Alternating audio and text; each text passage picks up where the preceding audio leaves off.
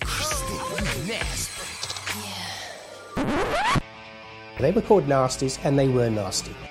Some of the things that we've seen are so horrific. These films not only affect young people, but I believe they affect adults as well. An extravaganza of gory violence, capable of depraving and corrupting those who watched it. I have never seen a video nasty. I wouldn't. I actually don't need to see what I know is in that film.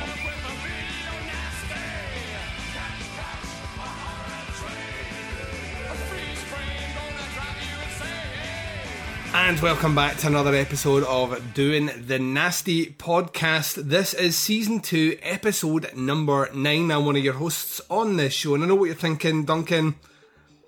I mean, buddy, we support you, we love what you do, but there was no nasty last month. And you're right, there wasn't. And that is on me, ladies and gents. That is on me and my hectic schedule. But guess what? You are getting two this month, so you fucking rein that neck in, sit your ass down and enjoy this free fucking content, motherfucker. Hi, I'm Duncan McLeish, your host. Uh, welcome to Doing the Nasty podcast, episode number nine. Joining me as always on season two is my co-host all the way over in Wyoming, which I know what you're thinking, sounds up like a made up Narnia place, but no, it is real and it's in America, so goddamn it, he is right. And you're wrong. How you doing, Mark Ball? I'm I'm doing good. Wyoming is made up. Don't come here. Uh, I mean, Duncan can come here, but the rest of you stay the fuck away. Thank you. You stay you stay in your big cities where you're fucking all plague rats, apparently. Plague rats. Yeah. I, I, I, I was going to make a, a really tasteless uh, joke about the September episode, being on an airplane and crashing into a building or something, but uh, we'll, we'll, we'll, we'll forego that. There's enough terrible things going on. Our, our, our president's got the Rona, so that's yep. fucking cool. Mm, to, yeah. To keep up with the, the, the, the theme of the new episodes Doing the Nasty always being, what's the, what's the latest catastrophe? Well, our president's got the Rona. Yep. He's in Walter Reed, and they got him, I'm sure, pretty well on lockdown, and my fucking tax-paying dollars are uh, going to his healthcare, which is cool. Uh, uh, It's yeah, it's you know he's he's supposedly a billionaire, and I, I can pay for his fucking healthcare, but God mm-hmm. knows he won't pay for mine. So there's a reason uh, yeah. billionaires become billionaires, and it's because they're very thrifty with their money, Mark. Yep, they, they know how to work the system and fuck the tax yeah. tax money. You know, they're they're not like you and I going out and buying copies of of movies for Doing the Nasty, and then subsequently. Like movies that were unfinished, like because we, we're going to get to that. Because you went a bit, you went a bit daft after the last episode. And you were like Mafia Massacre style. I will have that, and I yep. will also have his other movie, which was uh, Gone with the Pope, which was like the the opposite of the latest ca- catastrophe. That was the the, the latest uh, like greatest thing that's ever happened to me, which was discovering. A copy of fucking Gone with the Pope, which is Duke Mitchell's other unfinished movie, uh, which they, they did finish, and oh boy, man, yeah, if you if you thought Ma- Massacre Mafia style was weird, I, I cannot wait until you see Gone with the Pope, because it was like uh, a truckload more cocaine's worth of fucking craziness above Massacre Mafia style. It's fucking... insane. It's it's exactly what it sounds like. Like fucking hatch a plot to. Well, it's got like a weird like getting out of jail story at the beginning, and then yeah, of course it does. Duke Mitchell, Duke Mitchell and his buds hatch a plot to kidnap the Pope and charge every Christian a dollar to release him from ransom. Is it, it, it that that happens in that movie? A lot of other sh- insane shit happens in that movie, but yeah, that they do they do kidnap the Pope. So. Uh, yeah, I, I I don't know what we're gonna do with that, but oh, it's a commentary. Point, it has to be. It has to be a commentary. It has to be a movie uh, commentary somewhere down the line. Be me, it's gonna, it's just gonna be me pissing my pants for ninety minutes, basically, and laughing until I hyperventilate. But uh, yeah, co- coming soon on that because we we have to do it. I, it's it's what. Oh, I'm sold. I'd never, I'd never fucking even heard of either of those two movies until like we came to do this show, so I, I feel like we owe it to the, the ghost of Duke Mitchell to do a commentary for Gone with the fucking Pope. This is the beauty of the, the, the format of this show is there are, like, obviously there's going to be... It was the same when me and Andy went through the, the first two tier lists, I mean, there was movies there that we knew for sure by reputation um, and had seen, and then there was other movies that completely, you know, were like, you know, new finds for me, which other people out there were like, I've been championing this movie for years, and I'm like, I can see why. I mean, the one that always kind of stood out to me for, not for goofiness or how the fuck is this a thing, uh, was Dead and Buried. Dead and Buried floored me the first time I saw it, because it was like something right out of the Twilight Zone, and it still blows my mind that that movie actually was on the Nasties list, because it feels too well made to be a kind of Nasties movie. But yeah, this is the, the beauty of these, these, uh, these run-throughs. In the case of this one, two movies I have never seen before in this episode, so up until up until this week, um, it was going to be a, a kind of first-time watch. I suppose we should tell the people what we're doing. We're doing a, a kind of very early Charles Band outing in Parasite, not to be confused with uh, Boon John Ho's um, Oscar-winning Parasite. Please don't get those movies muddled up. Yeah, not, not the good one. Yeah, not, not, well, mm, I don't, mm, well, one's got Demi Moore in it, uh, so, as a, a lemon farmer, but we'll get to that. Such a weird fucking choice. Um, and then we'll be following that up with The Erotic Rites of Frankenstein, making his way to the arena, weighing in a sexy, sleazy Eurosploitation sex fucking orgy weight. Uh, it's Jess Franco making his appearance for the first time on season two. It won't be the last. I dare say he will be, he'll pop up somewhere. I, I'll be very surprised if this is the only Franco movie on the on the the tier three list. Um, Did he and that movie on was the, the, on the other two lists? Oh yeah, he, he had um, at least one or two. I think at least one or two. The only one that springs to mind is Demon Hunter, um, which is like, you've no idea how fucking, like, you want to talk about finding gems of a movie and just going, how does this exist? If memory serves, and I've watched so many, and this is the problem now. Memory serves, the Demon Hunter movie has like this giant with kind of goggly eyes who throws people, and when he throws them, they, they do the Steve Austin Six Million Dollar Man sound. Like a fucking, it's like, I think it's a cannibal movie if memory serves. Um, oh it's God. It's delightfully bad. I mean, to the point where I was just like, this is what, and we'll get to. I have a like I have a, a horrible blind spot when it comes to my criticism towards Jess Franco. I feel like I, I feel like I constantly have to do an apology tour for him, because I, I, I, there's something about his filmmaking that just, and his filmmaking's bad, it just resonates really well with me. So yeah, that's the two movies we're covering this one. We are, like I say, dropping two episodes this month to make up for the fact that, to be honest, summer was dominated with my other podcast and the summer series, of which Mark more than held his weight there by doing essentially twenty movie reviews there and a massive almost five hour round table. So that's kind of why a lot of these shows on this particular network have been shunted a week week and a half out of schedule, but we are going to endeavour this month to put us back on track. So uh, yeah, episode ten should drop in or around the Halloween time. Um, you've been a busy guy though. We were talking just before I hit record there, and you have been partaking in a little festival experience from the comfort of your own chair. Remember when people used to moan about, you know, I, I really want to go and see that, but I, I just really wish that I could just sleep in my own bed and sit in my own chair and all the rest. You got to do that, and I would hazard a guess that sometimes um, it doesn't always live up to the expectation. Like, when you get what you want, it might not be the best thing, and sometimes sitting in a sweaty room surrounded by people of questionable personal um, personal uh, health and hygiene. Um, sometimes that's a better experience to take in festival movies. What say you? Uh, yeah, uh, there's there's definitely pros and cons to both. Uh, I think that really my biggest fucking gripe about it is all technical things, mm.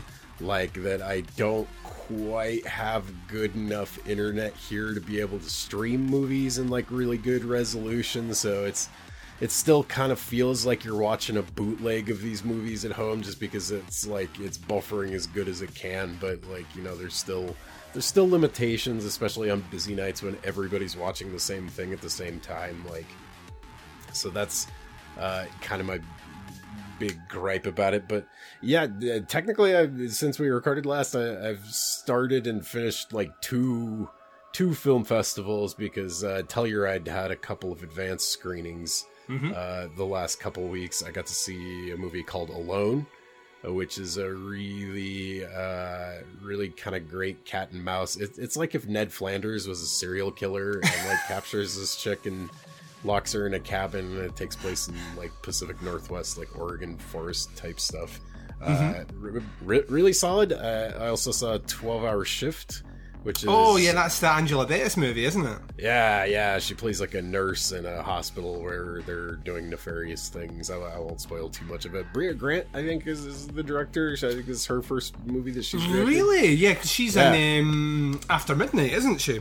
And she's yep, yep. fucking great in After Midnight. So yeah, she's fantastic. And she directs the absolute shit out of this movie. I would never have guessed that this was somebody's first feature, because it is like really, uh, really professionally done. Not so much a horror movie, as more like a dark comedy kind of. But uh, yeah, mm-hmm. Angela Bettis is fucking fantastic in it. She's like perfectly cast. Uh, so those were both like really great ones to start off Telluride. That one's uh, the, the actual fest kicks off mid October, and mm-hmm. uh, yeah, they, it sounds like they got a pretty big slate of movies. I think there's like seventeen and like a bunch of shorts and stuff playing. But uh, nice. So I'm looking forward to that. We, we also did uh, the they were calling it Celebration of Fantastic Fest, which is annoying because now like the movies that played that for this, that's what that's what it says on the little laurels that they get to put on their poster and their box oh, art is God. doesn't say doesn't say official Fantastic Fest selection. It mm. says like selection of Celebration of Fantastic. It's like, why do you just call it fucking Fantastic Fest at home or something? Like, it's like a lot of people were probably really fucking pumped at the beginning of the year that their movies were going to play this festival. Yeah. But uh, I, I digress. Um, Got to see a pretty solid werewolf movie from France called Teddy. Uh, oh, yes, very, I found this, yeah. It, it was very punk rock and uh, sufficiently gory and uh, all, just really, really, really well done. Like a little bit of French existentialism. Uh, that, that was the first thing that played. Um, saw, saw a couple things. I missed a bunch of shit because their timing, like uh, we were talking about before, was... Uh, their windows were really short to watch stuff, so I kind of fucked off some of the stuff and got busy with work. Uh, saw, saw a great uh, kind of thriller called The Boy Behind the Door. Uh, major People Under the Stairs vibes. Oh, and, you're selling uh, it to me. Selling it to me, Mark. I, I don't, I don't want to tell. I don't want to say too much more about it because I went into this like completely blind and completely cold, and like it fucking... I, I was thoroughly shook by the end of this movie. It's it's like one of the like best fucking... Again, not so much a horror movie as like a really creepy, dark thriller kind of thing. Mm-hmm. But um, that, that was... Uh, yeah, The Boy Behind the Door, I'm sure it's coming out here pretty soon. It was fucking fantastic. Nice. Really solid. Uh, saw a restoration of Action U S A, a fucking old school sort of lost... Cameron Mitchell starring action movie that I think was directed all by stuntmen because it's just like it's just it's insane eighties like car crash fucking stunt work and uh, insane shit for you know ninety minutes. I, I'm sure that's coming out like Vinegar Syndrome, something Kino, somebody like that. Oh yeah, yeah, that that's up. Their bread and butter. So. Uh, so a few other things. That my favorite thing from Fantastic Fest I saw was The Queen of Black Magic, which is the new one from. Uh, not Timo, the other Mo Brothers guy. Uh, I think that's Kimo. Yeah. Uh, of the, of the Raid fame, and they've directed a few other things. Uh, I, I'm loving these two guys' work between like stuff like this and May the Devil Take You and The Night mm-hmm. Comes for Us. Uh, ever since the Raid, and these guys kind of split off and are doing their own movies on their own. I think their goal is just to make like either the most insane action movies or the grossest horror movies to kind of one up the other dude. And it's just like this friendly competition between the two of them, because this was like one of the most insanely fucking violent movies I've seen in a long time. Like this one would have made the the video nasty censors like shit their pants if they would have seen this movie, because it is so fucking banana pants and has like, it's such an insane combination of so many things. It's like kind of Evil Dead, kind of The Orphanage. There's some like real strong like Herschel Gordon Lewis kind of vibes, and like a little bit of like fucking Martyrs thrown in there at the end, and it's also kind of a ghost story. It, it starts off with a bus full of dead orphans. I'll I'll put it that way. Like, this this movie is heavy fucking metal. It's like gorier than a Gore show, and I, I can't fucking recommend it enough. I, I saw the Shudder logo at the beginning of this, so I assume Shudder's putting it out pretty soon. Oh, Shudder's yeah. nailing it this year. Like, Shudder uh, so much, so much good stuff. I finally got around to watching Host, the, the Zoom. Oh, it's great, isn't it?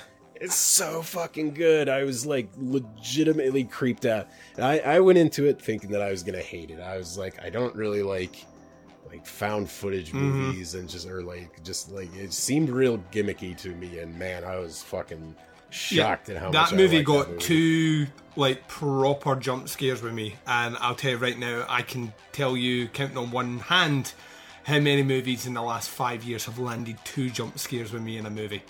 I just don't. I, I can. I usually can see them coming a mile off, um, and it landed. Yeah, that's a movie that to me uses its conceit of, well, Zoom calls last forty minutes, so it's forty minutes. I mean, the movie runs just under an hour, yeah, and you get your little set, yeah, your little setup before and after, and that to me is how found footage movies should be. I don't want a like hour and forty-five minute found footage movie. I mean, what the fuck are we doing here?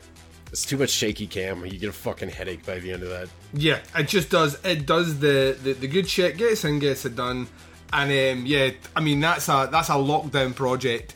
So that's someone coming up with a script, uh, employing some actors, getting them to do all the filming on their side, editing it all together, um, and then and then delivering it out. And Shudder having the confidence to put their weight behind that, and yeah, that, that was trending for a long time, which has yeah, made me yeah, happy. Everybody was everybody was talking about it, and yeah, I, I finally got around to watching it. I'm glad, I, honestly, that I didn't watch it at night, because it was legit a spooky, creepy yes. ass movie, and I don't, oh, yeah. I don't believe in ghosts at all or anything, but yeah, I watched it in the morning, and I had like goosebumps the whole fucking mm-hmm. like last good chunk of it.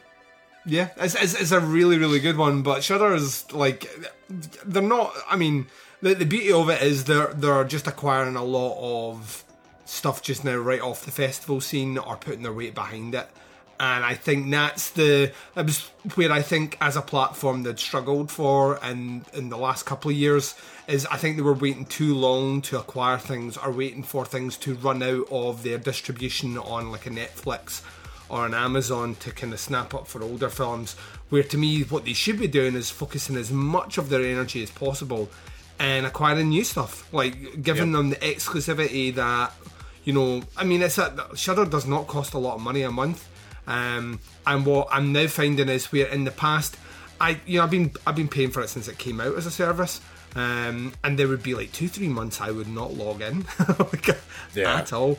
Uh, but now I'm you know there's at least two movies every month I'm watching from the the service, um, and with the slate of stuff that's coming over, specifically this month, specifically with The Cleansing Hour, which is a movie I thought was brilliant at um, at Fright Fest, and The Mortuary Collection, which is maybe one of my favourite anthologies in a long fucking time. Um, yeah. Yeah, it, like the fact that they're doing that for, for these filmmakers as well, it's a great platform for them to get their movies out to a, an audience of people specifically catered for that movie, rather than dropping it on an Amazon, which may have more eyes, but you're lost amongst eight million movies which have similar posters. So, yeah, it's yeah, good. You- You get that. You get that more like curated kind of, you know, like the, the people that are running Shudder are like humongous horror fans, yeah. and I, they, I, it's never been about like becoming like a huge like you know financial success thing. They're doing it because they love the stuff mm-hmm. that they're putting out, and like yeah, it, it, it makes me happy that a lot of these movies are, are finding a home where like you know it's it's it's all you know. All of your great indie like horror movies that are coming out are kind of falling on Shudder, and they're all like right in one place, like you said. You know, yeah, dig it's fucking all. It's like a it's like a festival experience, but you know, with no time, no time frame. You know yeah, what I mean? Yeah. You can really you could sit down and plan a whole night of Shudder movies, and cover all the bases from psychological horror right through to just straight up splatter gore. Um, and I think that's I think that's great about it, and it's one of the reasons I like I read was it two weeks ago they announced that they'd finally cracked the one million subscriber mark, Yeah, yeah, I did see that. That's, and I'm like, fucking well done, guy. That's perseverance. That is understanding that, having the confidence in your product to understand that it, it's always going to be shaky the first couple of years, but eventually, if you believe in your product and you you work hard at it and you continually work hard on it and you create what the the audience wants, find out what your audience wants and then give them what they want, then, you know, good things will come. So, um, yeah, I mean, I'm excited. I, I can't wait. And if all these movies, I'm the same as you, I've had a couple of screeners in, in the last month um, for titles, and the Shudder logos popped up at the beginning. And I'm like, ah, all right. Like, okay, okay. And I'm cool with that. Because, um, like I say, I, I'm much... It's better to see these... Is it not better, do you think, from a festival experience, watching a movie and then knowing that, like, someone like a Shudder's got it, so people will get to see it, rather than seeing a movie that you really like and you want to talk about and then it disappears for four years because it can't find distribution? Yep, yeah, yeah, there's been a bunch of movies like that, and that's always frustrating, yeah, when you're, you want to talk to people about it, but, like, yeah, you've only, you've only got your festival friends, usually, that, you know, actually saw it, mm-hmm. and everybody else is like, oh, that sounds cool, uh, where, where and when can I see that? And you're like, I don't fucking know. Yeah, I, I walked out at um, Fright Fest, was it two years ago, saying Tigers Are Not Afraid is... You know, it's my film of the year. It's the film yeah, of the festival. That took a while to come it's out. Fucking incredible. And then it took a year and a half for that to, to, to finally get released on, and it was Shudder that picked up, and I couldn't be any happier that Shudder picked up. But I did wonder. I know it was still doing its festival run, uh, and was still playing festival dates right up till when it got released on Shudder. But the other part of me was like, this movie should have been out in theaters, um, even on the indie scene or something. Like, before Shudder had even, before it had to end up on Shudder, you know what I mean? Right. This movie should have been out there because of the quality and the craft and the, just just generally how great it was. But the fact that it did eventually become available there for everyone to go and check it out, or, you know, I had people just signing up for the, the week free for Shudder so they could check it out. Um, and they're now Shudder subscribers, so I'm, you know, I'm happy about that, but... Uh, yeah, it's a, it's a different... This is the new norm. This is going to be us for, for a little while now. I think it's going to be digital um, digital festivals, and, you know, the big news coming out today in the U K is the second largest cinema chain is about to close um, yep. till next year, until movies start coming out. Because of all the movies they pinned their hopes on, they pinned their hopes on James Bond. I mean... Yeah, which, I mean, at this point, I'm already, like, starting to forget a lot of the movies that were supposed to come out this year, yeah. So, I mean, maybe that was, like, their huge tentpole movie for the year, but, yeah, I, I don't know. It's a weird one, it's, you know, I will, the James Bond movie will make a lot of money when it's released, but I don't know if, see, my problem is they're saying, well, if James Bond isn't out in the cinema, then people aren't coming in their droves to the cinema. James Bond's going to be in the cinema a month. Then what's your plan? You know yeah. what I mean? What's your next? And I think that's the short... It, it feels like kind of almost short, short-sighted naivety in the face of short-term gains, when what you should be playing is the, the long-term product. People people want the cinema experience, so just put movies on. Right, it, it might not necessarily cater to everyone's taste, but close half your cinema then. Only use half the screens and put on smaller movies. Because by closing cinemas down, all you're doing is essentially saying, if it's not a big blockbuster studio releasing a big blockbuster movie, um, then it's not worthy of a cinema being open. And I think that's the wrong fucking message to put out.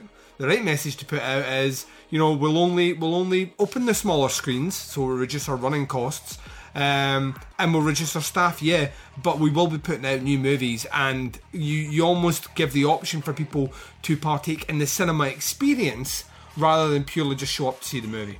So um, I, I think there's a there's a balance somewhere in there that should be met before it's like, well, we'll just close the doors. Fuck it. You know what I mean? Cinema's dead for a year. Um, yeah. So, I don't know, I don't know. Well, it, it'll be interesting to see.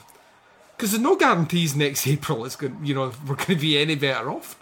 Um, so, like, by saying we'll, we'll close till Bond comes out next April is like, well, you know, you're, you're doing exactly the same thing you've done twice this year already, which is putting your eggs in, in one basket, and you shouldn't do that. You should, at, at this stage, you should be actively thinking of an alternative solution rather than, well, it's either this or it doesn't work.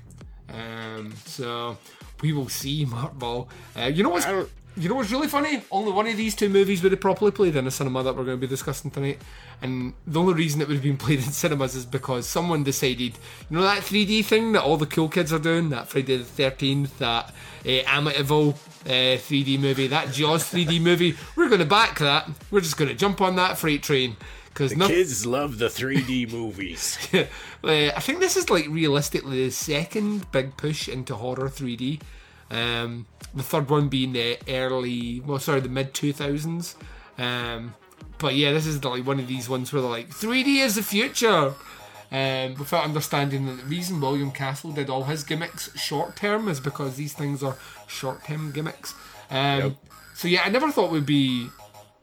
I never thought I'd ever be talking on a show using the word three D and Charles Band together.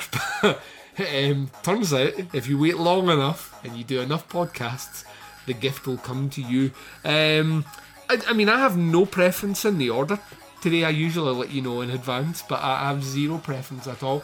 I do kind of feel like we should probably do Parasite first, just because I've joked about it. Um, so are you ready, Mark, to take a short break? Um, for, you know, learned people from the Video Nasties documentary to give you a bit of background on the movie, for the trailer to play, and then for us to come back and discuss Charles Band directing Lemon Farmer Demi Moore um, in, a, in a movie which is three D, where I didn't watch it in three D, but I can see exactly where the three D bits were.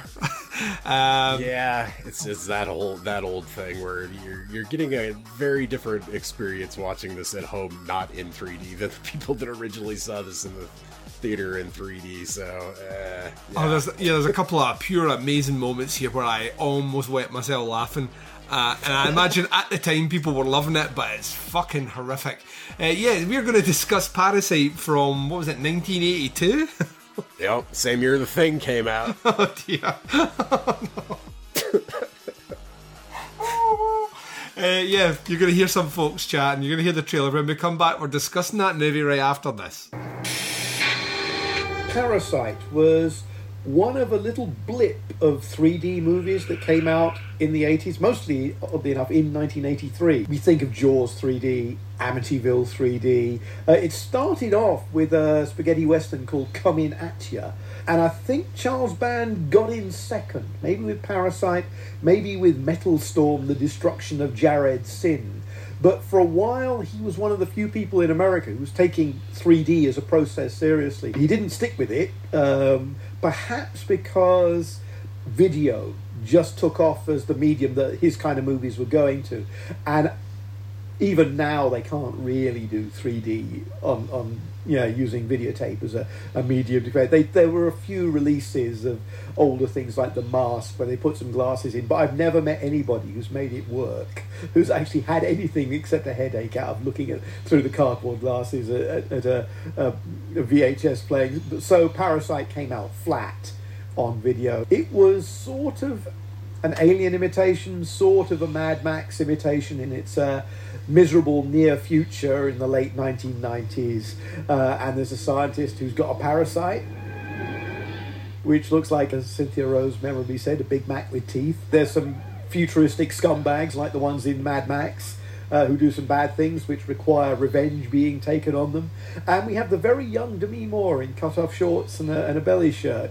All credit to her. She's, over her career, has become occasionally a bit of a standing joke for a kind of tabloid lifestyle. She has always been a good actress. She has always had dignity, even in rubbish, and she's very good in Parasite. You can see that this is a movie which any producer watching would say, get me that girl, and lose the number of all those other guys. So, uh, as a stepping stone in her career, it's of interest. I think now it has, like a lot of those eighties futuristic visions, it's almost nostalgic, the kind of broken down America, although, you know, uh, you know, global warming and gas shortages and all these things that would never happen in real life. And I think that the, the you know, the the the once in a lifetime teaming of um, Robert Glaudini and Luca Bercovici, who I still get mixed up um, in as antagonists, is quite interesting. three D. The movie fantasy of yesterday is now the terrifying film experience of the future. For technical reasons, the preview you are about to see is not three-dimensional. Be assured, Parasite is the most gripping and frightening movie you will ever see. And in three D, you will be part of the terror. You are about to witness the future. Be warned, it is a shocking sight. three D, the ultimate sensation of visual art, now creates the newest, most terrifying form of fear, Parasite. That thing on your stomach. The new strain of Parasite. When it reproduces, it will cast millions of microscopic spores into the air. Just move your legs towards me real slow. Real slow. Experience the living, breathing, terrifying vision of modern three D. Parasite. You have only seen the preview. In three D, you will live the film. Parasite. The first futuristic monster movie in three D. Parasite. And welcome back. So you have just heard the the trailer for Parasite from nineteen eighty-two. This is directed by Charles Band. Not for Empire, though. Not a lot of people will be thinking, is this an Empire movie? No, Embassy. This, yeah, Embassy, sorry, not Empire. Um, this is before... before no, Empire, Empire was his his later company. Or, or, or was it Full Moon? I always get these fucking it, things No, he's confused. Had about three. he, had, he had Empire, I want to say. And then he transferred Empire to Full Moon. Although that, That's th- right, that's right. I yeah. think, I, I'm, you know, no... No um, judgment on Charles Band at all, but he is a used car salesman. He really, really is. So, oh, absolutely. It would not surprise me if one of them, you know, went bust and then renamed. If you know what I mean. Uh, no, this is not my company. That's a completely different name. Um, so, uh, Parasite is uh, as listed on the, the IMDb's with a synopsis that goes, set in the year nineteen ninety-two, right? There's already issues there. Uh, ten years after a limited nuclear war has destroyed most of the U S A, scientist Paul Dean has developed a new form of leech-like parasite which can grow to large proportions every time it eats. Then, evil government agents storm the lab. He's forced to flee deep into a nearby desert and is pursued by a merchant, quote-unquote, which is a government agent intent on reclaiming the last of the two parasites Paul has. The first is in a silver container. The second is in Paul's abdomen. Paul seeks shelter at a small town. This is a fucking War and Peace one here. Thank you, Ma- Matthew Paté. Um, that's his name. That's how he's listed it. The first, uh, uh, Paul seeks shelter in a small desert town populated by scavengers which threaten his work.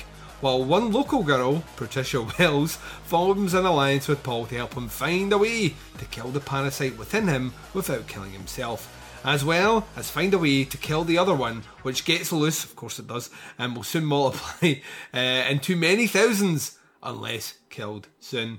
The, the movie stars uh, Robert Glaudini, uh, Demi Moore, and her, I believe this is her first movie role. I think she'd done T V before this. Yep.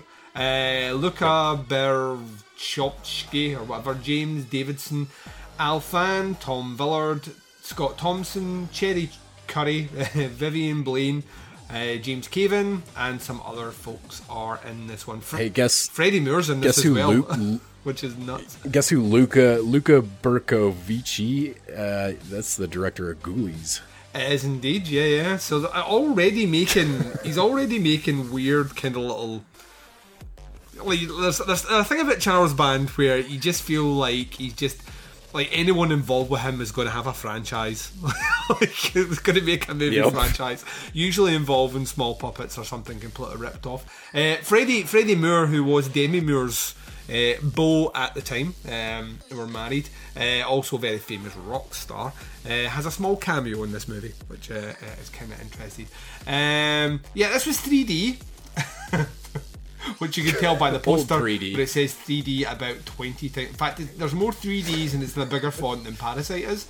Um, I had never seen this movie before. We joked about this on the last episode, where I was really genuinely hoping this was going to be a big old slab of horrible, cheesy sci-fi horror. And Mark, I was over the moon when this proved to be an over-the-top, cheesy slab of sci-fi horror. This is, yep, like borderline horrible, right? But entertaining as fuck. Um, the thing that we were talking about, like gnarly, like the three D does. Like if you go back and watch Friday the thirteenth Part Three, the three D one, um, and there are whole bits where, you know, like someone holds a fucking a harpoon gun and waves it in front of the camera, and it's clearly there, you know, for that reason. Or we're going to do a yo-yo down at the at someone's head, and that's purely there for, we've got this technique we can use, and the audience will get in on it. And it's always used as a gimmick, but never in a way to necessarily add value. It's a it's, it's the fairground ride thing here, and Parasite is exactly the same. Although they have one of my f- like, there's a guy that's impaled here and turns around, and a fountain of blood, Mark. Comes comes a cascade now. Well, I say fountain of blood, trickle of blood.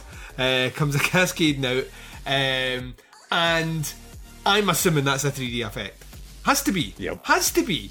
Um, but here's my problem, and here's my here's right, here's here's why I don't think the movie works, and at the same time why I think the movie works. Right, the oxymoronic Duncan approach to to describing his viewing experience of Parasite.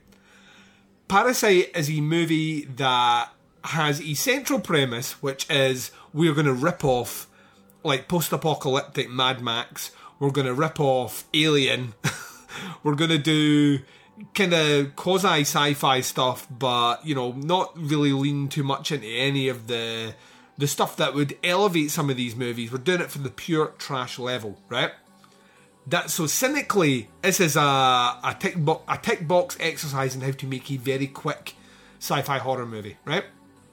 Where I think it surprisingly works um, is that it knows fully what it is and doesn't try to be any more than that. The acting across the board is not great. Um, Demi Moore is not great in this. Um, no. She has went on record to say that this is her least favourite movie, and I'm like, I mean, come on, then G I Jane, and that is not a good movie. Um, right? Let me just say, I, I striptease, come on. Yeah, I mean, you've been in you've been in some dodgy fucking movies, Demi. Um, uh-huh. Don't stop picking on. Leave Charles Band alone. Um, yeah, this was her start. She shouldn't be down on this one. She may not have had a fucking career if it wasn't exactly. for exactly. Like, I mean, everyone starts like somewhere, and she's yeah. actually all right in this one. Although her role baffles me.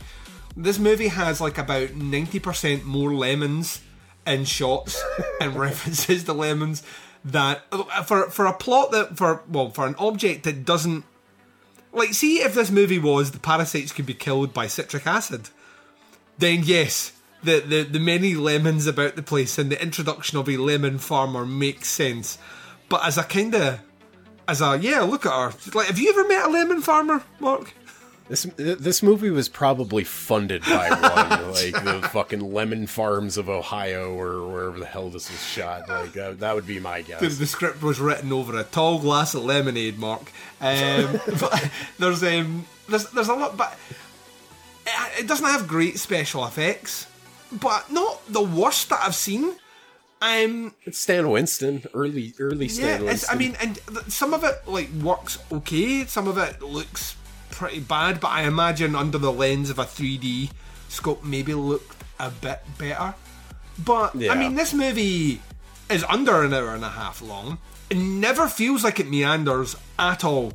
It is got silly kind of plot heaviness in parts where we're trying to, you know, almost like expedite the plot in a way which I'm like, just just stick to what we want to see.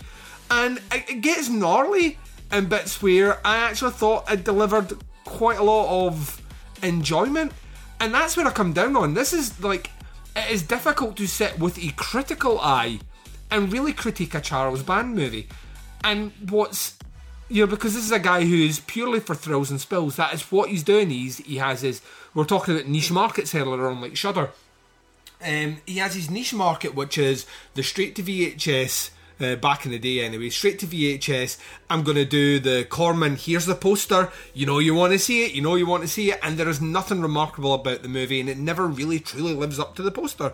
Um, yep. And, and th- that's, there's an art to that, there's an exploitative art to that that Band cornered the market on in the eighties and fucking ruled the roost, and got to help people like Stuart Gordon put out some stuff, and you know, like we were mentioning earlier on when it comes to uh, Luca, you know, get him to do his stuff. This is also a guy that, like, two years before this made Tourist Trap, which I will still contend is Charles Band's best movie. Tourist Trap's fucking rad. Um, so, I mean, it's not great, but it's not It's not the, the colossal shit show that I thought it was going to be. It is just, I've seen this movie done a million times before, and oh yes, this is the Charles Band version of it. What did you make of it? Uh, so, yeah, I, I agree. This is a terrible fucking movie. Like it, it, it, it's it's bad, like really bad. Uh, but not like the most, like definitely not the worst that we've watched for this mm-hmm. show for sure. It's it's like it, it it's it's got some redeeming values. It's it's got some fun characters. Like I think Demi Moore is almost a cool character. Like I think they were trying really hard to make her. She's like the the take no shit like lemon farmer, I guess. uh, I, I don't know. I think they were they were trying to do something there that didn't quite work out. I think that the, our protagonist in this, the the escaped scientist doctor guy, uh, is one of the worst protagonists in a movie I've seen in a long time. He's like, for a minute I thought it was young Lance Henriksen, mm. but then I'm like, no, nah, this guy's uglier than Lance Henriksen somehow. And he's just, he's he's a terrible fucking actor. He he reads all of his dialogue like he's on Quaaludes. Mm-hmm. Uh, he's, he's, he's just, he's just like slops his way through this fucking movie and is like a, a, a horrendous fucking protagonist. Really, like the, the, our, our characters that like we're enjoying watching is like, like I said, to a degree Demi Moore, but really it's the fucking weirdo. I can't call them a motorcycle gang because they didn't have the budget for a motorcycle apparently, but like the, just the gang in this town that like roughs people up and eventually lets the, the, the titular parasite loose mm-hmm. and gets gets attacked by them. Those guys are like really the more fun part of this movie, I think, because uh, they, they, they're awful and reprehensible and like yeah, or just just like it, this movie starts off with like what we think is a rape scene, and our, our protagonist rescues the chick, only to find out that like she oh she's with those dudes. They were just uh. I don't know, it was like a weird kinky sex thing, I guess, but um, major Laser Blast vibes in this movie. Mm-hmm. This reminded me a lot of Laser Blast, especially with the, uh, the, the, the tracker, or whatever the fuck they call him. This is, yeah, yet another thing, the, the, the alien bounty hunter. Well, he's not an alien, he's like a, uh, like a, he's more of a Men in Black type, uh, type of dude with his lame fucking... Uh, ballpoint pen that shoots lasers. That I mean, to be honest, is kind of cool because he cuts off a few hands with it. Mm. But what a fucking ludicrous, stupid fucking! It again reminds me of the giant arm cannon from Laser Blast. It's just like a super cheap prop that they threw together mm-hmm. in five seconds and put zero thought into. Kind of. Uh, I think the creature effects in this are pretty alright. Like I said, it's a really Stan Winston. Like he's. Working with not very much, he probably like got paid in beer and potato chips to whip this thing up on a fucking weekend, and it doesn't look terrible. And like you said, I bet it looked, especially that opening shot where the parasite like busts out of a dude's fucking skull, and it's like a heavy metal album cover. I bet that looked pretty cool in three D, and was also again you gotta. A lot of these video nasty movies, you you you get banned in the first five minutes, and this one has an exploding skull yeah. and some. Psychedelic, maybe vaguely satanic kind of looking imagery in the beginning of it. Uh, within the first five minutes, like the cold open is that basically. Yeah. So, um, but yeah, this this movie was not good. I, I would probably never watch this again. Um, but I, I I didn't absolutely hate it. I thought some of the music was kind of fun. Mm-hmm. Uh, Charles Band always has. Uh, Especially the, I, I didn't see Richard Band's. Yes, Richard Band did it on this. So they did the composing. Yeah, yeah. Okay, Yeah, usually, he's, he's I, usually I see bet when it comes to it. Yeah, he's a fantastic composer, even when he's like super duper ripping other stuff off. Looking at you, Reanimator. But anyway, uh, I don't yeah. know what you mean, Mark. Yeah, but I have no idea what you're talking about. Uh, but yeah, this this is a bad movie. If if if you're looking for just a fucking schlock sandwich, this is. Uh, this is a pretty safe bet, but if you're looking for something that's like even remotely deep or like, oh, yeah. I don't know, just, just this, this, this whole thing is just like a fucking huge rehash of things that you've seen in other movies done way, way better. So yeah, uh, especially without the three D gimmick, this is, uh, I don't know. I kind of think you could skip this one. Oh yeah, this is what, not one that great. Would actively suggest that you search out at all. And interestingly enough, I think you're, I think you're right. With the right group of friends, um, a, a good kind of case of beer in front of you, and the we're going to chat, but every now and again, look at the screen and laugh at how bad something is, or like just take yeah. in the nonsense. This is the perfect sort of movie for that, but out with that. I mean, it's like the old adage says, Mark, when life gives you lemons, don't make a Parasite movie. So uh, surely I, I did like uh, this this movie. I, I it's weird, like I, I I really like the weirdest fucking things in movies sometimes. But kind of what I liked, I like the shop owner in this movie, mm-hmm. or the guy that runs like the uh, it's like a soup kitchen, because all they have is canned soup because it's post-apocalyptic. Uh, he, he just runs like the little trading station in this town, even though he doesn't get a lot of, I think most of his customers get beat up and killed and robbed by the fucking gang or whatever. But yeah, he's just this old black dude that fucking has a shotgun under the counter and a big scar on his face that sells canned soup and canned beer and uh, canned water or something else. And I don't know, for some reason I, I kind of like that idea. It's uh, I'm always interested in when you take like kind of Uh, like Wild West ideas and put them in a post-apocalyptic setting to kind of make it seem more like a Western mm-hmm. than like a futuristic sci-fi movie kind of. I, I love that kind of shit. I don't, I don't know why. uh, uh, I, I also laughed at the, uh, the the old lady that runs the, the hotel, which again, she doesn't get very many customers probably because the gang just beats up and kills everybody that comes through town. Uh, but her, I don't know who that actress is. I didn't bother looking that up, but who she reminded me of, I don't know if you're a Seinfeld guy, Duncan, but the episode yep. where Kramer goes to Hollywood and he stays in the hotel and meets the old lady that's like, I used to be a big deal actress in this town, and then I got old, and now I'm a nobody. Mm-hmm. That's that lady that runs the hotel. She, she probably used to be somebody humongous and then uh spent all of her acting money on booze and left Hollywood and kind of, you know, became nobody. Then Charles Band is like, you know, recognizes her from old movies and does the Rob Zombie mm-hmm. thing. Hey, you want to come make a paycheck? Come be in my movie. Which, you know, I, I, I can respect that given older actors, you know, at least somewhat steady work. So, um, yeah, I think that's about all I have to say about, nope, to say about this one. I just not knocked something over there. So, this is uh, all I yeah. have to say about this movie, Duncan. And I'll say no more about it. Don't make me wreck my house. God damn it. My recording studio doubles as like my shooting studio for stop motion mm. stuff, so I just knocked over a fucking whole styrofoam oh diorama. But... Probably more effort and work went into that styrofoam di- uh, diorama than the whole of the movie Parasite. Um, yeah, I mean, ultimately, I think we're both kind of on the same page here. Um, for our listeners that are checking out the show for the first time, why? Go back and listen to the beginning. Uh, but yeah, we do our own kind of unique style of grading over here where we basically have fun with it and we have different grading tiers. Uh, the maximum one, as in this is violent A F, and, you know, had we been a censor at the time, by God, this would have been burned at the stake, is some hard time. Uh, for those movies that are, you know, starting to head that way, but maybe, you know, they're dangerous, they're risky, uh, they get a bit of community service.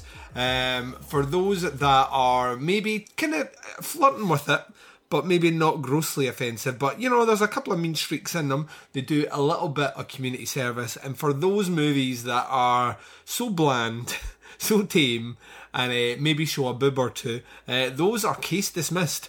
Um, where are you coming in with uh, Parasite? Uh, this is a real light slap on the wrist.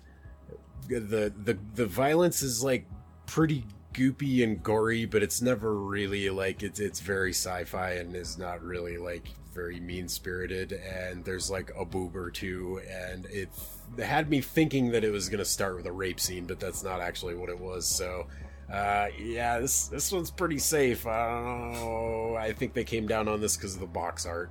It wouldn't surprise me at all. Would not surprise me if that was the case. Um, yeah, I'm I'm coming in with you. I mean, I was kind of flirting with the idea of a case dismissed, but there are a couple of gnarlier bits in it with the the effects. There's a, a good degree of violence in there, which, I mean, it's not handled particularly well, but I imagine of the time, uh, it was still pretty jarring. So, yeah, I, I'll probably do the same. Slap on the wrist for this movie.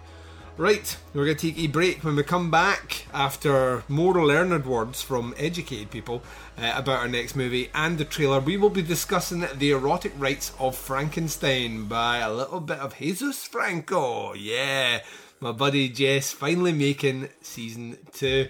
Um, yeah, we're going to be discussing that movie from nineteen seventy-three, coming right up right after this. Okay, well, we have Jess Franco here with uh, The Erotic Rites of Frankenstein, which has been released under many different titles over the years.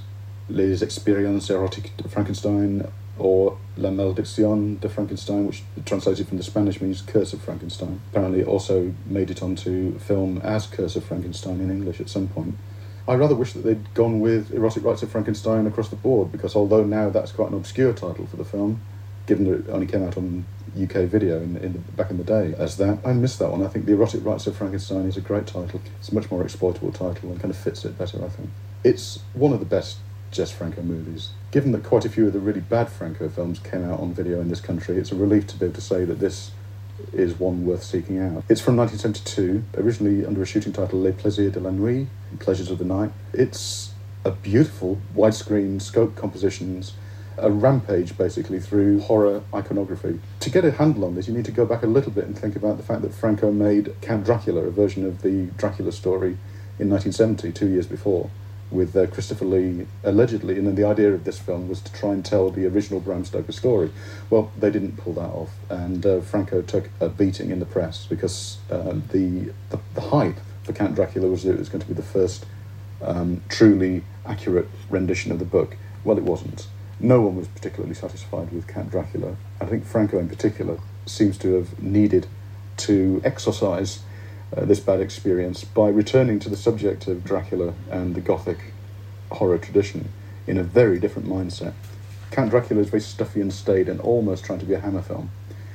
This film and its twin, Dracula Prisoner of Frankenstein, are delirious, no holds barred, all bets are off, the rules are out the window, sort of uh, Gothic uh, fantasy. You've got characters floating in from the Dracula story and the Frankenstein story, but they're not acting in the way they're meant to, and there's no attempt to crowbar them into a sensible storyline. This is like um, far more inspired by uh, the Fumetti Italian comics uh, and by the Bande dessinée uh, Franco-Belgian uh, comic strips uh, that Franco was very, very keen on. And also it introduces this element of eroticism, which is a, a million miles away from anything that you would have got in the Hammer films, even though you know, Hammer, people associate Hammer with cleavage. They're not really sexy films, are they? Not, and sex isn't really something that the Hammer studio really seemed very comfortable with. There's a great scene, for instance, where Cagliostro, this mesmerist and magician, uh, who now controls Frankenstein's monster with thought energy, uh, great idea in itself, orders the monster to uh, whip a servant and Vera Frankenstein, Doctor Frankenstein's daughter, tied up within a circle of knives. The idea that being that when one of them can not stand the whipping any longer, they will have the choice of whether to pitch forward onto the knives themselves. It's a film that gives one of Franco's leading men, I think, possibly his best role, and that's Howard Vernon. Now, Howard Vernon was the original Doctor Orloff in The Awful Doctor Orloff, which is possibly his best-known role. Certainly it was the role that a lot of people have in mind when they think of his work with Franco. I think this is possibly better, and and um, it really, a lot of the a lot of the power of the film revolves around the way the camera sort of soaks up Howard Vernon's charisma and really draws out of him this incredible energy. There are some close-up shots of him where he's playing, as I say, a mesmeric magician, where you genuinely believe that he really could send waves of thought energy into other people's minds. You know, it's a very powerful performance. It also features one of the greatest incidental characters in a Franco film, Melissa the Bird Woman, who is played by this wonderful actress called Anne Libert, a fascinating-looking woman. She's like something out of a surrealist painting or something. She's so wonderful. And the, the actress Anne Libert, uh, who, who plays her, has got this kind of strange opiated quality where she just kind of feels as if she's just come from an orgy. She just looks sort of depraved and debauched and, and yet incredibly glamorous. So it's great casting, really interesting faces in front of the camera. And it's got a Frankenstein monster sprayed silver. I mean, you know, it's it's just a visual treat. I find it hard, given how delirious and strange the film is, to believe that anybody wanted to put it on the, try and get it on the video nasties list purely on the basis of the film itself. It's such an alienating film for, for most people. I would have thought that they would have never have got through it. So I suspect it's probably the cover art of bound, semi-nude women, uh, and that's probably all it took. Just, um, you know, okay, we've got uh, women tied up in chains. That's bound to be sleazy, nasty and horrible and something that we should stop. And I think that's probably as far as it went. I'd be amazed if any law representative of Law and Order ever made it through this movie to the end. I really would. Le château de Barna. La mort habite ses caveaux.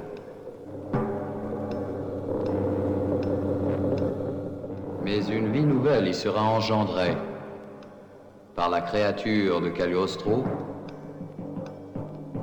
et le monstre de Frankenstein.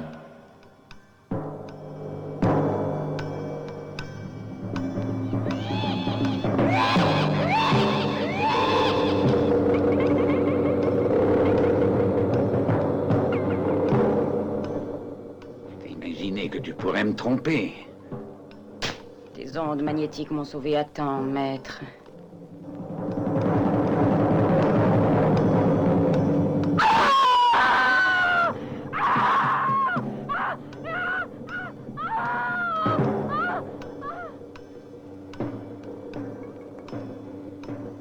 Avec l'aide de sa propre fille, le docteur Frankenstein revient parmi les vivants. Sais-tu ce qui va se passer maintenant ?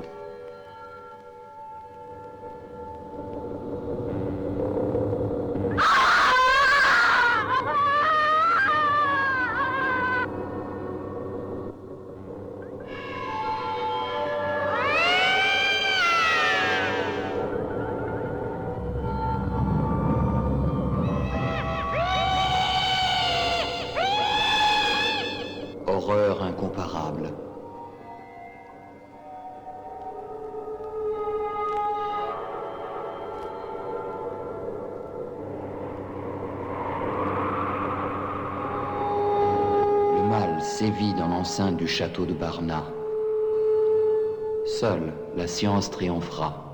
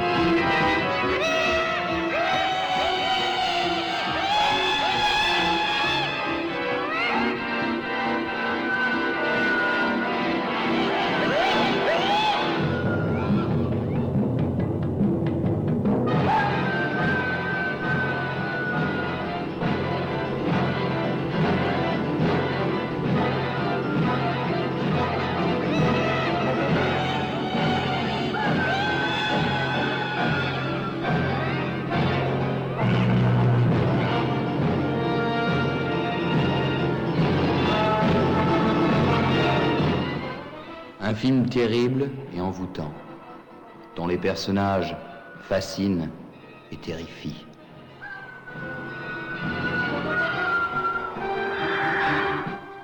Quel est le secret du château de Barna ?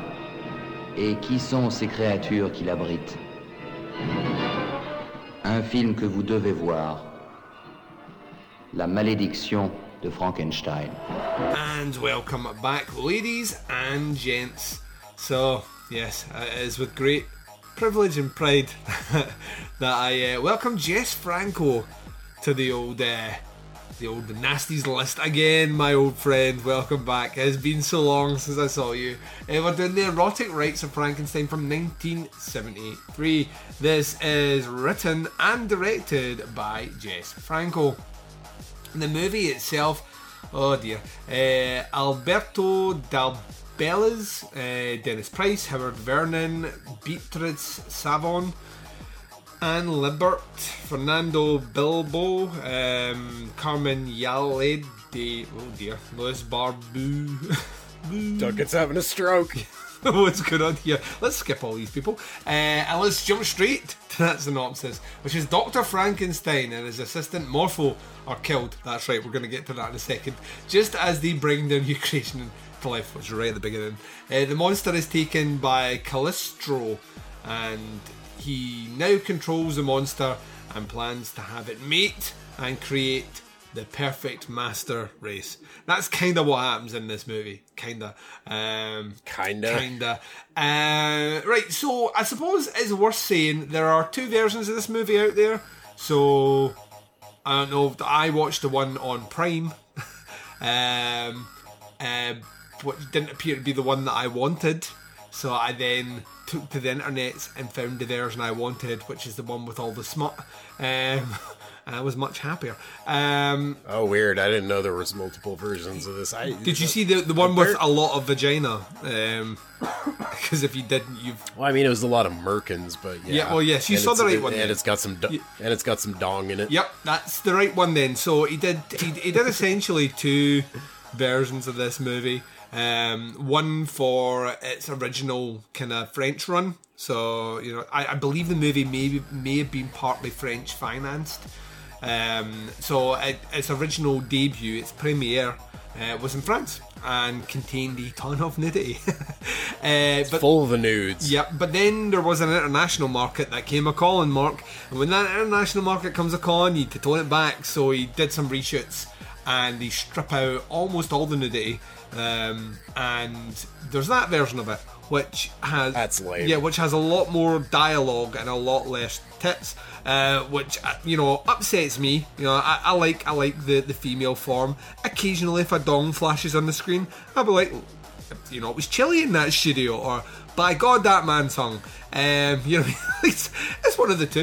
Um, I'm just I'm just saying that I make comments. Uh, sometimes they're inappropriate and leery.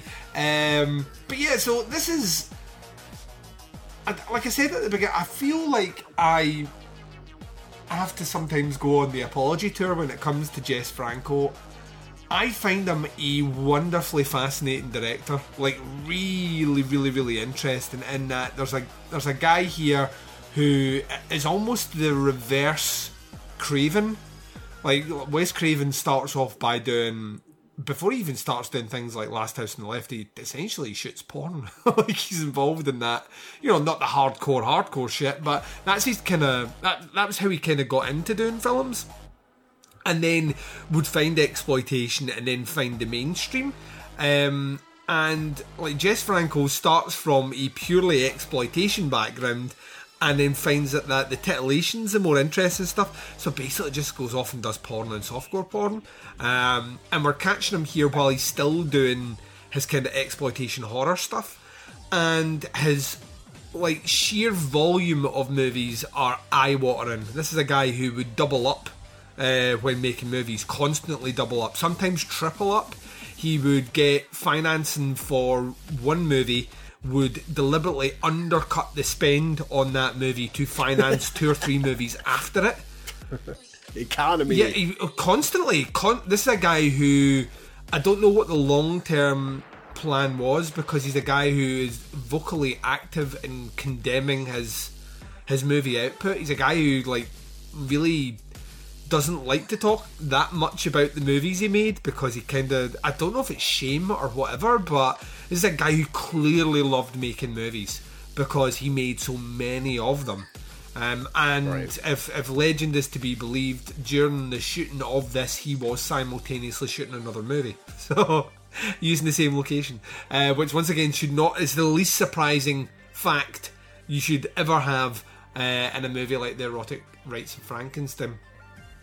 This is another one which, for all intents and purposes, I'm kind of conflicted about, because there's a lot in this movie that I think is primo Jess Franco, and if you're familiar with his stuff, then it's, you know, all the kind of, on some level, quite artistic yet sleazy Euro sexploitation stuff is definitely in here to show. There's a ton of needless nudity because Franco just wanted naked people on the screen, and I, you know, I, I get that. And the more you watch all these movies, the more you're going to see that. Um, but there are like flashes of greatness in this movie, specifically in the cinematography, which I think is fucking brilliant. Um, set locations, great.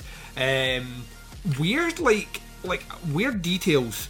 Like I, I will be honest, I don't think I've ever seen a kind of monochrome Frankenstein. I don't know where the choice was to to case, basically spray paint him silver. You know what I mean? That's like there's a there is a weirdness in that, and I don't know. Like you're you're fucked if you make him green. You can't make him green because Universal sued everyone that even remotely tried. That's why Hammer, when Hammer did Frankenstein, Christopher Lee is it looks like the the Incredible Melting Man. You know, he's like bits falling yep. off him and all the rest, and he's gnarly fucking. He's all stitched up. Yeah, it looks like a zombie kind of. Yeah, like he's like. There's a reason behind that, because if you remotely make him green and have bolts in his neck and staples in his head, like Universal has come in with their very very diligent team of lawyers, and by the time yeah. you're le- by the time they're left, the only thing you've got left to wear is a cock sock, because um, they've taken everything fucking else from you, um, and. It's weird, you know, so they, they make, but there are certain choices in the way the Frankenstein looks like, where I was like, if you just paint him green, he's not that far removed. Like, he's not that far removed from Karloff. Um, but this is a movie that almost abandons really fucking, really fucking quickly the idea of Frankenstein as a movie. It's like we walk in with him being created, and then we very quickly kill off The the conflict of, have I created life? What have I done? He's alive! This is barely a Frankenstein movie. Yeah, they get rid of it really fucking fast in favour of some talon, hand-wielding, semi-clothed, rather attractive bird chick. Um, who, like, it's the only way I can describe her, to be honest with you. Who, you know, like... essentially c- captures him, and then we're going we're going on the we're going we're going on a journey to Cagliostro, uh, played by the late great Howard Vernon, who would then lead into a whole. I, I've never understood. This is the thing that's always confused me about. Right, I want to create life from death, but then I want to then have that life create life. It's always been one of those plot points in the Frankenstein movies where I'm like that. Well, I've created life. Oh, he's sad. I'll make him a mate. As if, you know, like, it's almost as if they don't understand that most relationships end in divorce, Mark. Like, it's a, yeah. I don't, I, like, it's a very, very weird thing. And they, they kind of move it in the, the kind of sexy realm in this, in this movie here, where they're trying to push it. And then there's just a whole lot of weirdness. Like, like I say, the cinematography is kind of fucking awesome. And a lot of the set designs I really enjoy. But the way the movie's cut together at times as... like, Franco sometimes cut his movies together so quick, because, like I say, he's usually making about three at a time, that not all the edits feel clean, and there are a few edits in this movie that really feel quite jarring.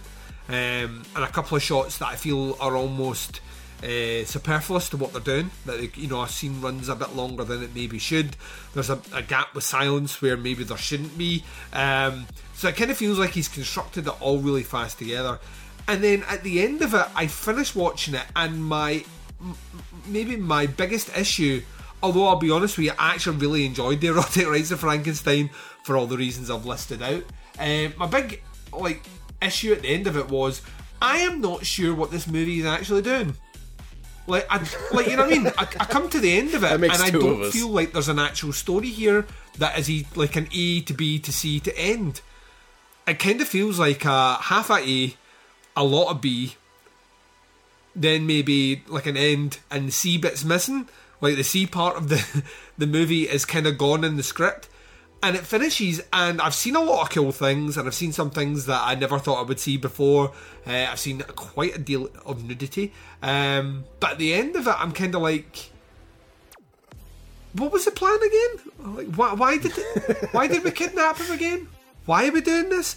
And that's not always an issue with Franco movies. I sometimes think that Franco's really good at maybe like stretching out what feels like a like a like a half a beer mat worth of story he can stretch out in a movie. And this kind of feels like there's a really long story here that just doesn't have an ending, so he shot it anyway. So yeah, I don't know. I, I, I'm conflicted about this one because I think this is a visually very interesting movie, and I love some of the designs they do, and it is the epitome of a Jess Franco movie. Like I say, the more you watch of them, the more you start to get those little telltale signs that you, you're watching a Franco movie.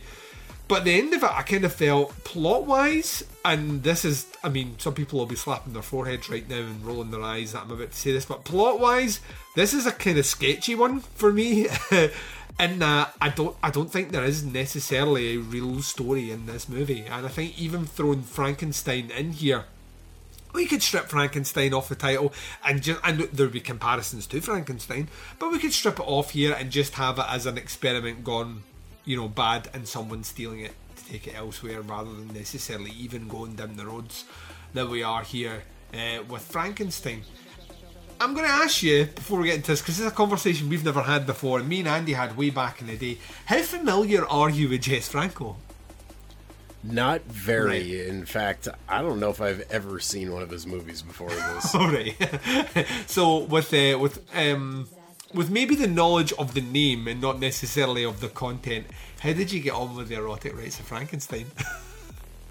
um, so I, I I watched this twice. Most of the way through. I, I, I bet you this, did. I bet you did. I, I started this last night, and, well, uh, I, I don't know if I should be saying this, but the world's coming to a fucking end anyway. Mm-hmm. So uh, when, I, when I started this last night, I was uh, a little bit uh, under the influence of uh, some of the, some of the strong stuff, let's say. And... Uh, that's maybe the ideal way to watch this movie, because uh, this is an hour and thirteen minutes of, like, mostly fucking nonsense, mm-hmm. from what I, I, I can gather. Like, this this movie made no fucking sense to me the first, like, the first go through. And I don't think it was because I was, you know, uh, watching it through goggles of, of sorts, shall we say. Uh, so, so yeah, I, I, I got about forty-five minutes into this last night and was just like, I don't know what the fuck is going on. This is the weirdest goddamn movie I've ever seen. This is fucking naked blind bird woman. I, I, again, for the kids in the back of the class, naked blind bird woman is one of the main characters in this. And she just has like these long fucking soliloquies to, uh, not Manos, uh, who's kind of our lead in this. I, I forget who the... actor you said with uh, Howard Vernon looks like a, plays a Howard Vernon yeah, Cagliostro Cagliostro he he looks like a cross between Quentin Tarantino and Oliver Reed with a bad goatee, and his his character is basically Manos, and he's got all these like naked sluts around the castle and like a fucking squad of like uh people that look like they were at the Mask of the Red Death party, mm-hmm. down in the basement. That's like his cult, basically. He's building like an army of the dead. Yeah, the, the, the design of the army of the dead is one of the most confusing things ever, because I don't think at any point um, it's really specified whether or not they're in costume or this is how they look. Like, I didn't know if these well, were like, worshippers or he'd actually created these people, and if he's created these people, this army of the dead, then why the fuck does he need to steal Frankenstein's monster? Yeah, and like I, I laughed because one of one of the one of his squad is, is it's literally a doctor's office skeleton in like a bed sheet, and they're they're passing that off as a character. I had to fucking laugh. I was like, oh, this is like fucking William Castle level shit. Uh, but yeah, this is a this is a weird hot mess of a movie that I still don't know if I completely understand. Like, what the fuck is going on through a lot of this. Uh, I, I, I feel bad for anybody that gets tricked into watching the version of this that doesn't have the nudity in it, because like all of the best parts of this I feel like have nudity, mm-hmm. in them, especially the giant whipping scene. Like, I, man, that was like some of the weirdest, kinkiest shit I'd seen in one of these movies in a while. You got silver fucking uh, like he's eastbound and down, been huffing fucking silver paint. That was what I was thinking. Frankenstein. Uh, like whipping two people like tied to each other back to back that are like a man and a woman, both butt ass naked. That's where we get some dong in this movie. Mm. uh, and it was probably cold on that set.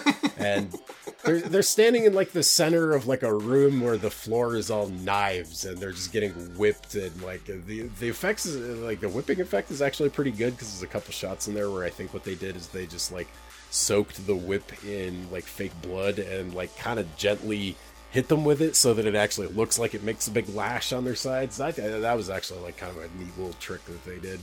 Um, there's a there's a yeah, I'll give just... you a laugh here. There is an ongoing rumor, right? Like the more the more of the Franco movies you watch, the more you realise that he does like people getting whipped in his movies.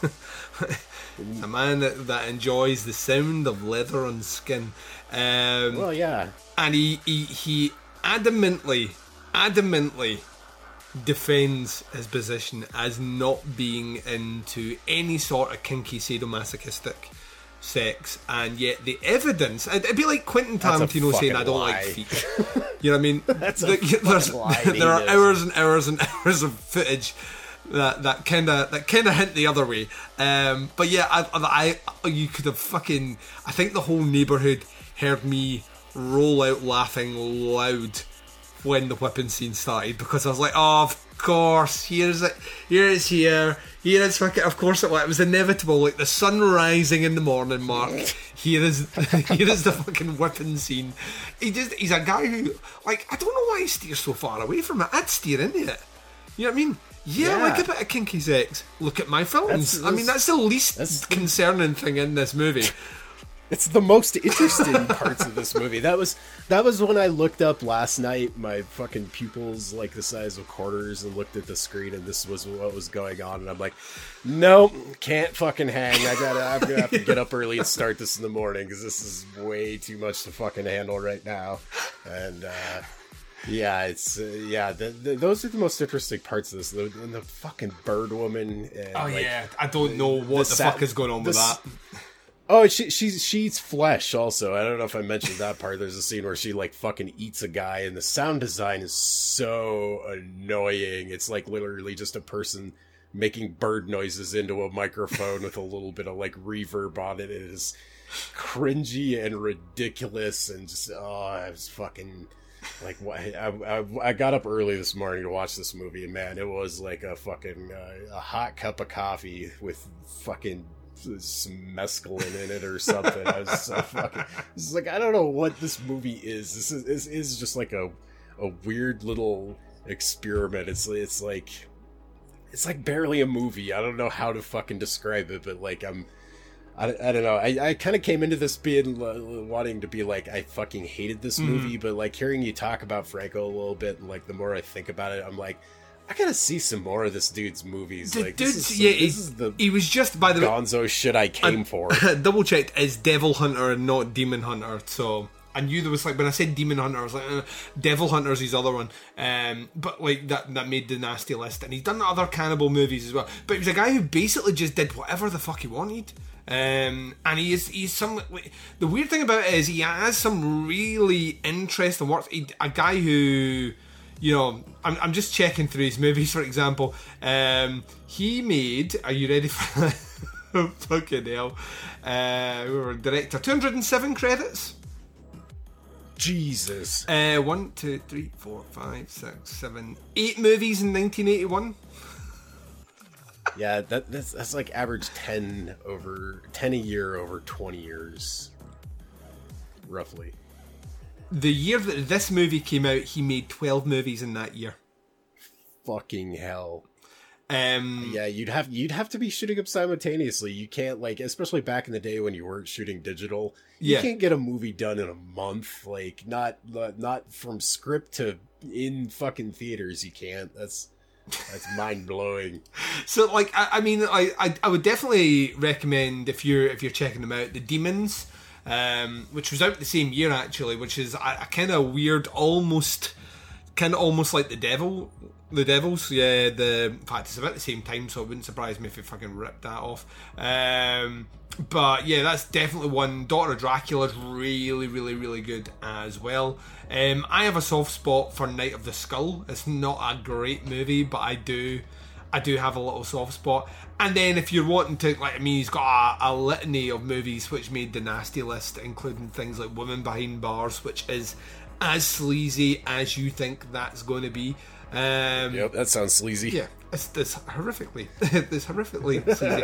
Uh, but yeah, then you're moving into his cannibal stuff as well. And yeah, I mean, he's a... It, He's an interesting filmmaker. He made a ton of fucking shit, like movies which are barely movies. But I've, like I say, I've never. I've, there's no way I will ever be able to watch them all.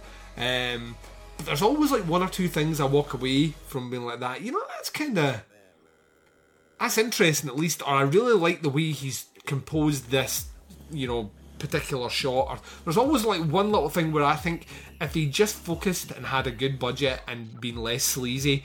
Um, I think he, he probably had it in him to make a like one-off incredible masterpiece of a movie, but it, he just never could hold it. But there's also a part of me that feels like he never wanted to make that anyway.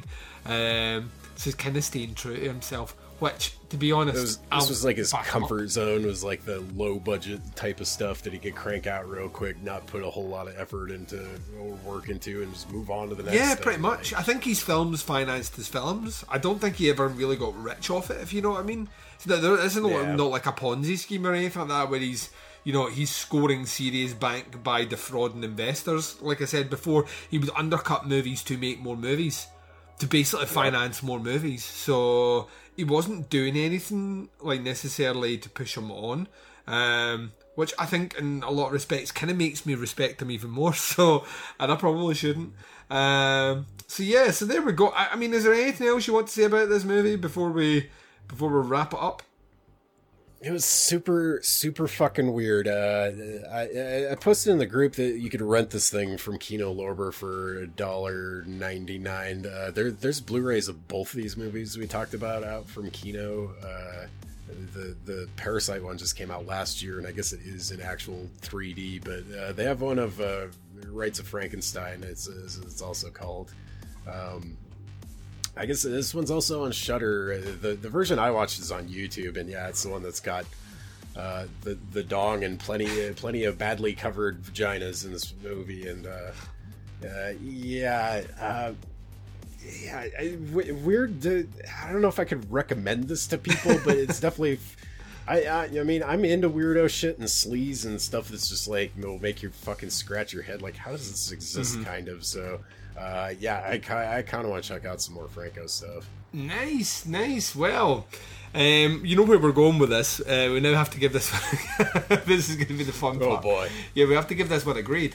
Um, so let's let's uh, swing it to you again, Mark. You know what our grades are. What is the Erotic Rites of Frankenstein getting from you?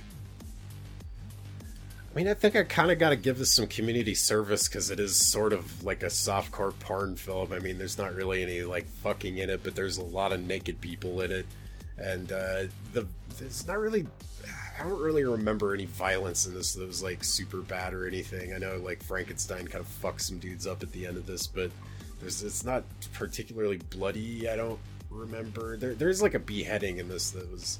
Uh, That was this movie, right? Yeah, yeah. Where the chick gets her head cut off. That okay. That was actually kind of one of the other cooler effects because they like did it like where, like it's it's not a fake head; it's the actual a- actress, and they just framed it so that like they make it look like you, they pick up her severed head with her hair and like she opens her eyes. Kind of that was actually kind of a cool, like simple trick that they did with that one. But I, that's about all I remember as far as violence goes in this one. So.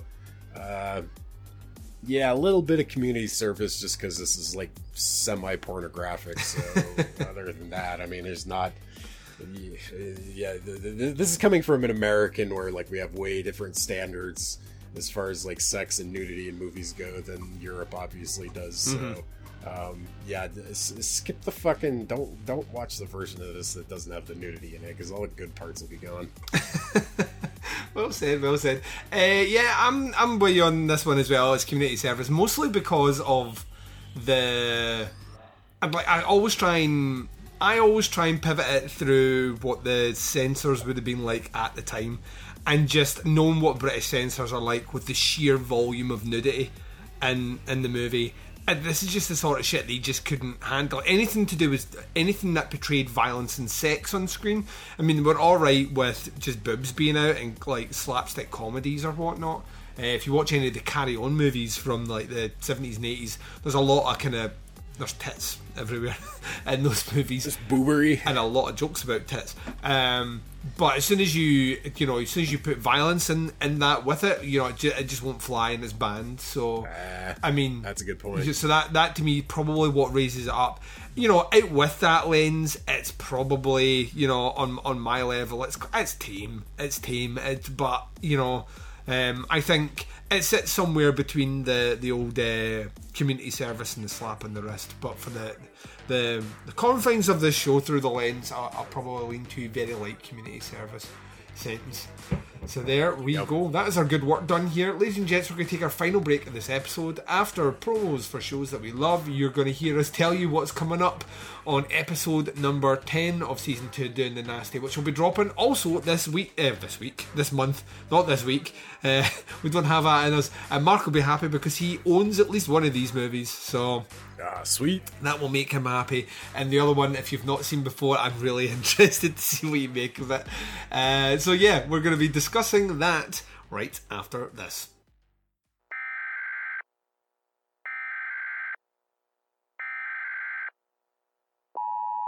This is a test of the emergency podcasting system. Listen to the Psychosemantic Podcast. Politics, movies, and political movies. Find us on Facebook, iTunes, Stitcher, legion podcasts dot com, the Psychosemantic Podcast. And welcome back, ladies and gents. You've been listening to a little bit of Doing the Nasty. This has been season two, episode number nine. In this, we were discussing Parasite from nineteen eighty-three and The Erotic Rites of Frankenstein from nineteen seventy-three. So... where are we going in a couple of weeks' time? Well, we are once again leaning back into an old comfortable blanket, which is the late great Italian sleazemeister that is Umberto Lenzi. Uh, oh boy! Yeah, I know, I know. We're we're finally getting to some motherfucking cannibals, which makes me happy. Uh, we're doing this. Weirdly enough, is not the movie that made the nasty list, but the movie that he made right after, which is basically, for all intents and purposes, the same fucking movie. Uh, we're going to be doing Eaten Alive from nineteen eighty.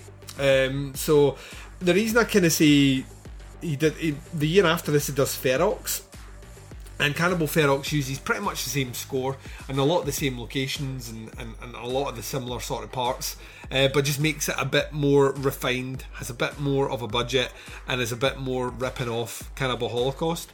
Um, which is always the funny fact about Umberto Lenzi is, you know, look, he ripped off Cannibal Holocaust when he made Cannibal Ferox, yet, you know, the year that that came out he did Eaten Alive, which is obviously here. He also did the first Italian cannibal movie, like almost a decade before, so cut the guy some fucking slack.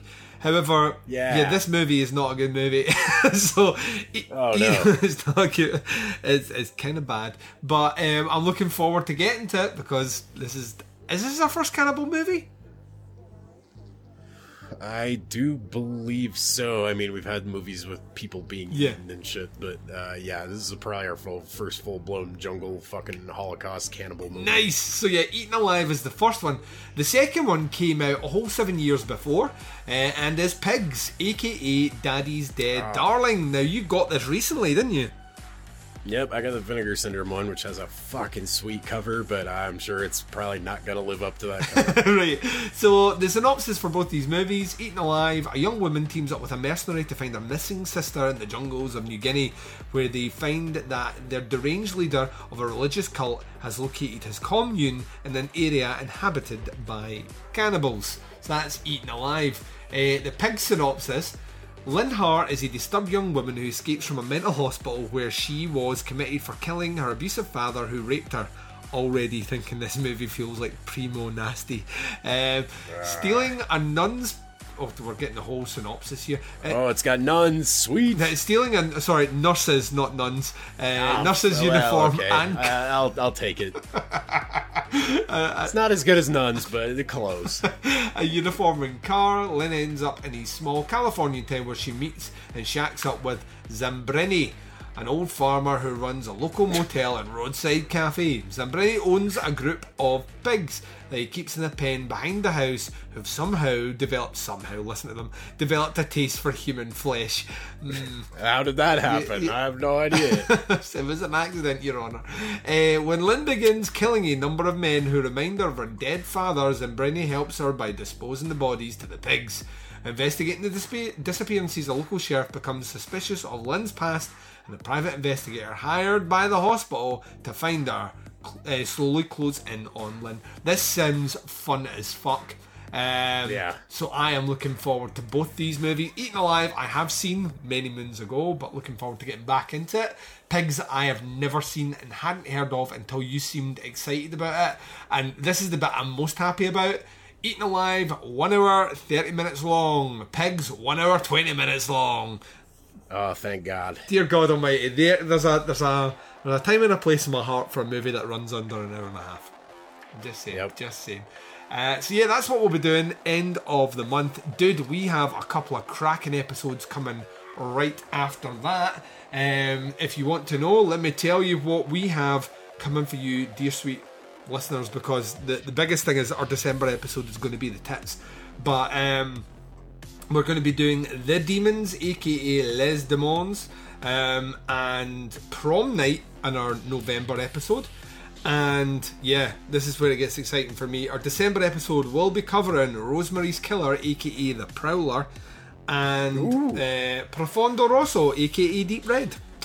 Oh, nice. It's been a while since I've seen that yeah, one. Yeah, so a bit of Deep Red and a little bit of The Prowler coming in December uh, with the, the Demons and um, uh, Prom Night uh, coming up in So that's November. The Demons, not to be confused with Demons? Not to be confused with Demons. I'm going to do the research right now because I, I always I, I feel like I, I gear these things up and then our listeners are... all over it, like going, oh, Duncan clearly doesn't have a fucking clue what he's on about. Um, it's definitely not the movie that you think it is, because that would have come after the nasty list. Uh, ah. So, where are we? The Demons, come on, you piece of shit. Um, or Les Demons. Uh, bet you it's a Franco movie. Like, it's, oh man, how great would that be? It's got fucking Franco written all over it. Um, and now that I've said that, I can't find it. It's, I can't find the. There's a bit of million. Here we go. Uh, uh, A K A Les Demons. Doesn't tell. It just tells me it was, a, a, you know, eventually released in two thousand eight. Um, yeah, I can't find it. It, it, it might be a we'll Franco get, movie. We'll it could be. It couldn't be. Who knows? All I know is is we're going to be covering it, and it's going to be fun. I mean, so. um. Mark, you do a lot of interesting things. We talk about it all the time. Um, in fact, sorry, I have found it, Mark. Nope. Guess what? Sweet. It's Jess Franco. Oh, yeah. Yeah, yeah. Can't wait. Gonna have some titties on the screen, yeah. Somebody's getting whipped. See if a whip comes out during it, like, be prepared to be like, oh my giddy aunt. Um, Mark, you do some really cool things out there on the interwebs. Where can people check them out? Uh, so follow me on Instagram. That's fancy underscore Mark. I've, I've been trying to do a bunch of uh, spooky toy photography here for October, mm. so uh, yeah, yeah, go go over there. Uh, it's uh, fancy space Mark on the Letterboxd. Uh, that's where you can see all the weird shit that I'm watching for festival stuff, hopefully um, a lot of which will be coming out on streaming shit here before too long, because the theaters are probably fucking toast. uh, I think that's, uh, that's about it. Join, join the, the Facebook group uh, for Doing the Nasty, uh, posting there occasionally. Go follow and uh, subscribe to our friend Tony over the Video Nasty Project on YouTube. uh, he's, he's uh This did something uh, that we had covered, and I can't remember what the hell it was now. Yeah, but, um, anyway. yeah, I can't, just recently as well. Um, I actually meant to. Uh, I'm trying not to go through his trying to not go through his stuff before we record, like, certain episodes. Um, so yeah. I'm now watching, kind of, I was going to say posthumously, but post-recording these of reviews that he's done. So I don't know if he's reviewed either Parasite or The Erotic Rites of Frankenstein yet, but I will find out post this recording. Uh, I'll find out right. how how uh, how we marry up on opinions on this one. Um, I know he, I, I have a, a vague suspicion that we once chatted, like, very briefly online about Franco. So um, and he seemed to know his shit. So it would not surprise me if uh, he's been screaming blue-faced into his device. Um, when I mentioned the demons there, which is the demons I was thinking about. What's the one that I mentioned earlier on? By the way, it's one with nuns. Right. Um, so that one does have nuns. So it's the one that rips off. I'm oh, sure it beautiful. rips off the devils. Memory serves. I'm sure it rips off the devils. Um, so yeah, I, what threw me is the name that pops up on the list that I have created has its French name, which is Les Les Demons. So. Uh, that's what was throwing me, because uh, I was like, yeah, that Sweet. might not be the thing, but yeah, I'll have I'll have nuns and, na- and nudity. So be expecting, dear listeners, to me, well, to be in a position where you hear both me and Mark sounding a bit hoarse and unable to sit correctly because we have fapped ourselves into oblivion. You're getting some for perversion for Christmas yeah. this year, kids, or is it Thanksgiving? Like, one of the two. All I got, all I got for, for Christmas after this feud was calluses on my hands. Um, there you are. Nice. Uh, yeah, go and support Mark. Go and support Tony for sure. It'd be really cool to get him on one of these, one of these days. Um, yeah, ma- I was thinking ma- that. Maybe reach out and uh, and um, bring him over to to the the, the pod. And uh, see, see if we can find a movie that we can all just sit there and go, what the fuck were they thinking? What the fuck were they thinking? um, but until we, we speak to you again, which, like I say, will be in a couple of weeks' time, we'll be back on schedule, back to the end of every month. Um, yeah, take care of yourselves out there. It's a crazy, crazy fucking world, and it's only going to get crazier before it gets saner. Um, yeah, we will speak to you all in a very short time. Take care and bye. Nasty. Nasty. Yeah. They were called nasties and they were nasty. Some of the things that we've seen are so horrific. These films not only affect young people, but I believe they affect adults as well. An extravaganza of gory violence capable of depraving and corrupting those who watched it. I have never seen the video, Mister. I wouldn't. I actually don't need to see. What I know is in that film.